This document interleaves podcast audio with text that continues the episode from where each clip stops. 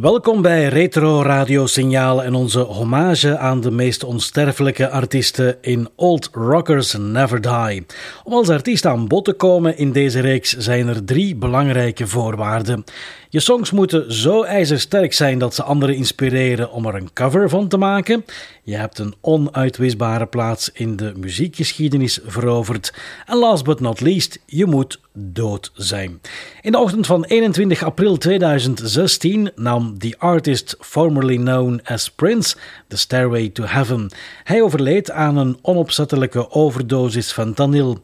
Prince Roger Nelson, beter bekend onder zijn artiestennaam Prince, werd 57 jaar eerder in Minneapolis geboren op 7 juni 1958.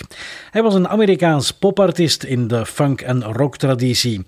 Naast zanger, componist, gitarist, toetsenist en bassist was hij danser, platenproducer, filmregisseur en acteur. Prince stond bekend als een zeer productieve workaholic en een vernieuwer in de popmuziek.